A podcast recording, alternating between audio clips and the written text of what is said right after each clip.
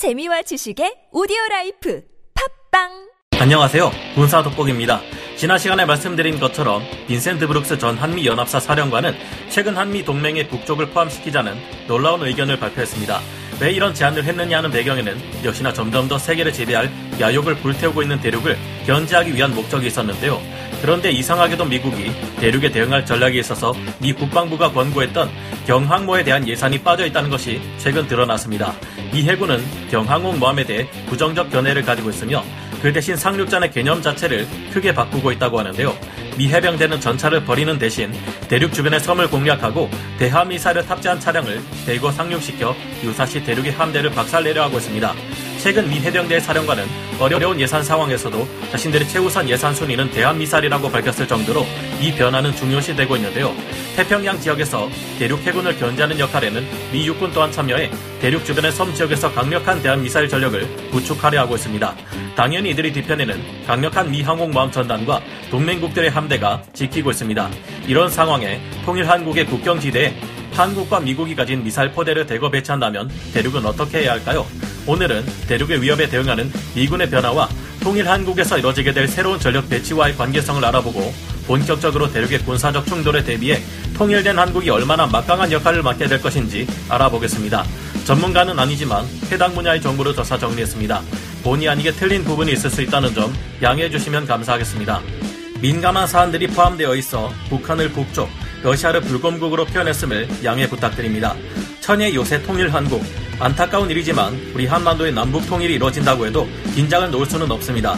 오히려 북쪽보다 더욱 강력한 국가인 대륙과 불곰국이 제1의 가상 적국으로 떠오르게 되기 때문인데요. 한반도가 평화 통일을 이룩한 시점에서 보기에는 과도한 현역 전력을 유지하는 것만으로도 대륙은 이를 경계할 가능성이 높습니다.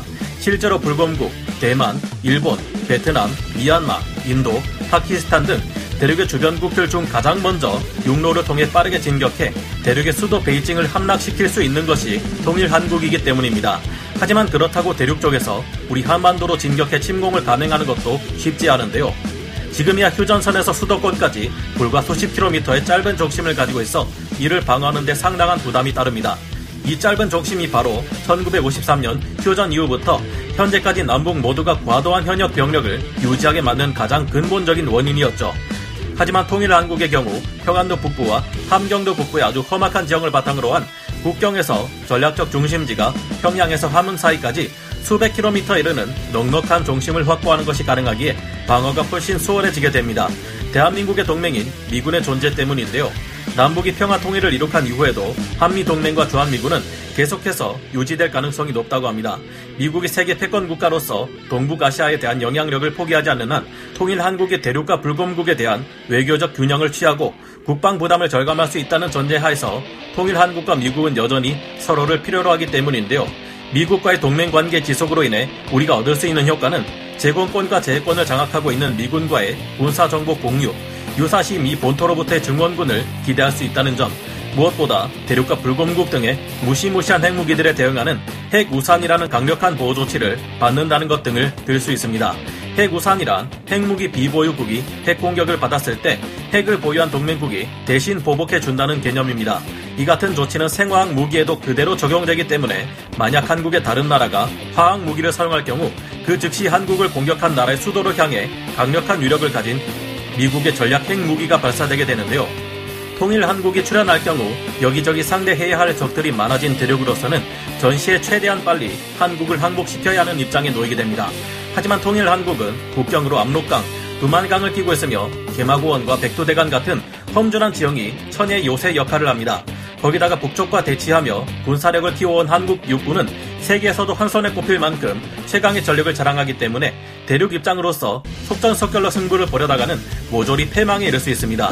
우리의 K2 전차나 K9 자주포가 뛰어난 성능을 자랑하는 것과 달리 대륙의 자주포인 PLZ-05는 형편없는 성능과 떨어지는 정확도를 보여주고 있는데 이런 것 또한 영향을 미치겠죠. 애초에 한국군의 작계를 보면 대륙과의 전쟁터를 북쪽으로 상정하고 계획을 짜 놓았기에 이에 대한 대비도 충실히 되어 있는 편입니다. 이런 장점들 덕분에 당장 우리 대한민국의 전력만으로도 통일 한국의 새로운 전선에서 방어에만 집중할 경우 대륙 인민 해방군 북부 전구 전체를 막아낼 수 있는 충분한 재래식 전력을 가지고 있습니다. 동원 예비군이 소집 및 배치되는 기간은 1주에서 2주, 미 해군 항공모함 전단 증원에 소요되는 기간이 1주에서 3주, 미 해병대 및 미 육군의 본격적인 증원에 소요되는 1개월에서 3개월의 기간 동안 통일 한국의 전선을 지키며 버티는 것은 지금 대한민국이 가진 전력만으로도 충분하다는 것인데요. 우리 대한민국과 같은 미국의 동맹국에 대한 무력 침공에 대한 방어 계획은 미국의 랜드 연구소 등에서 수립 중에 있습니다.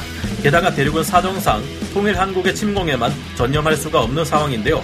아무리 강력한 대륙 군대가 350만이나 된다고 해도 이중 현대화가 완료된 집단군은 그리 많지 않다고 합니다. 게다가 대만 해협 앞에서는 A2AD 전략을 무력화하기 위해 미국 그리고 동맹국의 거대한 함대가 노리고 있습니다. 미국은 무인기와 스텔스 폭격기를 통해 신경 써야 할 것이 많아진 대륙을 공습할 수 있으며 머지않아 무인 수상정들과 무인 잠수정들로 구성된 유령 함대가 출몰하게 됩니다. 이들은 주말트 스텔스 구축함의 지휘를 받으며 미국 함대를 노리는 둥펑 26, 둥펑 21D 같은 미사일들을 모두 무용지물로 만들 수 있죠. 그 이후에는 본격적인 미칠 함대와 함께 이에 증원된 함대들의 전력으로 대륙 남부의 제2전선에 무차별 폭격을 가할 수 있게 됩니다. 당연히 대륙과 가장 치열하게 신경전을 벌이고 있는 대만군 또한 이에 가세할 것이며 전통적으로 카슈미르를 두고 영토 분쟁을 벌이고 있는 인도가 대륙의 뒤통수를 칠 수 있습니다. 현재 인도는 대륙과의 국경 근접 지역에 핵탄두 장착이 가능한 탄도미사일인 아그니를 배치시켜 놓고 있습니다. 아그니는 베이징뿐만 아니라 대륙의 대부분 지역을 사정권에 넣을 수 있기에 대륙으로서도 상당히 긴장하고 있는데요. 사거리 4,000km의 아그니 4는 현재 배치가 완료되었고 5,000km의 사거리를 가진 아그니 5까지 추가 배치가 가능한데 이렇게 될 경우 동북 삼성까지 노릴 수 있게 된다고 합니다. 거기다가 대륙은 같은 체제를 가지고 있는 불곰 국가도 그다지 사이가 좋지 않죠. 최근에는 영국의 자존심을 크게 건드리는 탓에 영국의 항모 전단까지 출동해 대륙의 함대와 신경전을 벌이고 있고 센카쿠 열도를 두고 영토 분쟁 중인 일본 또한 대륙을 공격할 때 이에 참가할 것은 불을 보듯 뻔한 일입니다. 워낙 상대할 적이 많아지다 보니 대륙으로서는 자기 나라의 치안을 유지하는 데 써야 할 병력까지 동원해 버릴 수 있는데요. 이렇게 될 경우 티베트나 위구르, 대만, 그 외에도 대륙으로부터 독립을 갈망하는 수많은 지역에서 반란을 일으킬 것이 예상되기에 내부 분열까지 일어날 수 있습니다. 한마디로 통일 한국을 함부로 대륙의 손에 넣으려다가는 전 세계 국가로부터 집중 공격을 받고 자멸해버릴 수도 있다는 것인데요. 더구나 이 같은 사례는 실제로도 벌어진 적이 있습니다. 당나라가 고구려를 멸망시키기 위해 본토의 장정들을 닥치는 대로 끌어모아 요동으로 투입시켰더니 고구려를 멸망시키는 데는 성공했지만 정작 티베트에게 빈집털이를 당하고 장안까지 빼앗긴 사례를 들 수 있습니다. 대륙으로부터 대만을 지켜내기 위한 미군의 새로운 전략. 여기에 이제는 미군의 새로운 전략에 대응해야 할 부담까지 가중되고 있는데요. 미 해군은 건조에 앞서 더 많은 연구를 통해 필요성이 검증되어야 하는 경항공모함 CVL을 추진하지 않는 대신 상륙전에 대한 개념을 크게 바꾸고 있습니다. 그동안 미 해병대는 두개 해병 원정여단 MEB를 지원하기 위해 LHA, LPD, LSD와 같은 전통적인 상륙함 38척을 요구해왔습니다. 하지만 이제는 두개 해병 원정여단 MEB 지원 요구를 취소하고 LHA, LHD 10척과 LSD, LPD 21척만을 요구하고 있는데요. 미 해병대는 전차와 F-35B, AH-1 공격 헬기 대신 로켓포와 대한미사일 전력을 대폭 늘릴 것으로 보입니다. 이 같은 전력의 변화는 포스 디자인 2030을 통해 예상됐던 내용이기도 한데요. 대형 상륙함의 숫자는 줄어들지만 대신 새로운 경상륙함이 최대 35척까지 도입된다고 합니다. 미 해병대는 2030년까지 태평양 지역에서 대륙의 함대를 억제하기 위해 작은 섬들에 상륙해 그곳에서 대한 미사일로 대륙 해군을 억제하기 위한 전략을 펴고 있는데요. 기존의 대규모 상륙전에서 분산된 형태로 바뀌었으며 이는 곧 미국 원정 해병대판 A2AD 전략이라 볼 수 있겠습니다. 미 해병대가 도입할 보속 경상륙정은 척당 해병대 27명을 태우고 대한 미사일을 탑재하며 빠르게 섬과 섬 사이를 이동할 것이라고 하는데요. 그동안 대한 미사일이 없었던 소형 수상 전투함인 연안 전투함 LCS에도 노르웨이의 콩스버그사와 미국의 레이시온사가 합작 개발한 NSM 스텔스 대한 미사일을 탑재하고 있습니다. 상륙함에도 이제는 손쉽게 장착이 가능한 컨테이너화한 NSM을 탑재해 대륙의 함대에 대한 공격 능력을 부여하고 있는데요. 지상에서는 하이마스 다연장 로켓 대신 NSM을 탑재한 트럭 차량을 운용해 대륙의 함대를 공격하게 됩니다. 이제는 이런 차량을 무인화하는 단계까지 이르렀는데요. 이 해병대뿐만이 아니라 미 육군 또한 대륙 주변의 섬들에 상륙해 전력을 보탤 예정입니다. 미 육군은 현재 운용 중인 ATACMS를 대체할 장거리 정밀 미사일 PrSM의 해상 목표 타격 능력을 보유한 지상 기반 대한 미사일 LBASM을 개발하고 있는데요. LBASM은 현재 사거리가 499km 정도지만 앞으로 사거리를 650km 수준까지 늘릴 예정이라고 합니다.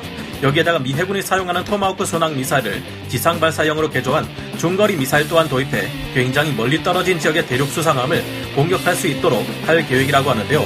통일 한국이 등장할 경우 대륙에게는 가만히 있는 것 자체만으로도 무시할 수 없는 위협이 될 수 있겠지만 이 지역의 대륙을 공격하기 위한 미사일 포대들까지 전진 배치된다면 대륙으로서는 그야말로 진퇴양난의 상황에 놓일 듯합니다. 이전의 영상들에서도 말씀드렸듯이 당장 대한민국만 해도 6,600여 기가 넘는 미사일 전력을 가지고 있는데 여기에 북쪽이 가지고 있는 미사일 전력까지 합쳐지고 미군의 미사일 전력까지 추가된다면 대륙으로서는 간담이 서늘할 수밖에 없을 겁니다. 물론 통일이 되는 과정에서 북쪽의 핵무기들은 모두 해체될 가능성이 높은데요. 핵무기를 제조하는 데 있어 수십 년간 각종 실험을 통해 기반을 갈고 닦아온 북쪽의 실전적 경험과 대한민국의 세계 소위급 원자력 기술이 합쳐질 경우 엄청난 시너지를 이룰 것을 예상할 수 있습니다. 하지만 통일의 과정에서 비핵화를 추구하는 우리와 미국으로서는 현재 북쪽이 가진 핵무기를 통일의 과정에서 해체해야 할 것이기에 핵무장은 어렵지 않을까 생각이 드는데요. 통일 한국이 핵무기를 가질 경우 일본에서도 핵무기를 가지겠다고 난리를 칠 것이기 때문입니다. 현실적인 여러 가지 한계로 통일 한국이 등장할 수 있을지는 미지수이며 수많은 변수를 생각했을 때 문제없이 운영될 수 있을지도 미지수이긴 합니다. 하지만 통일 한국이 성공적으로 자리 잡을 경우 평화를 수호하는 전 세계의 많은 국가들에게 있어 지금보다 더욱 큰 영향력을 발휘하게 될 것은 분명하다는 점에서 빈센트 브룩스는 이와 관련된 큰 그림을 그리고 있는 것 아닐까 하는 생각이 드네요. 여러분은 어떻게 생각하시나요? 오늘 군사 돋보기 여기서 마치고요. 다음 시간에 다시 돌아오겠습니다. 감사합니다. 영상을 재밌게 보셨다면 구독, 좋아요, 알림 설정 부탁드리겠습니다.